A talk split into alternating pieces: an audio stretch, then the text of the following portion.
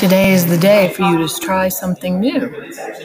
123apps.com. Pick an app, explore it. Put a few apps on a choice board for your students. Let them explore and let them create a project that's worthy of your content.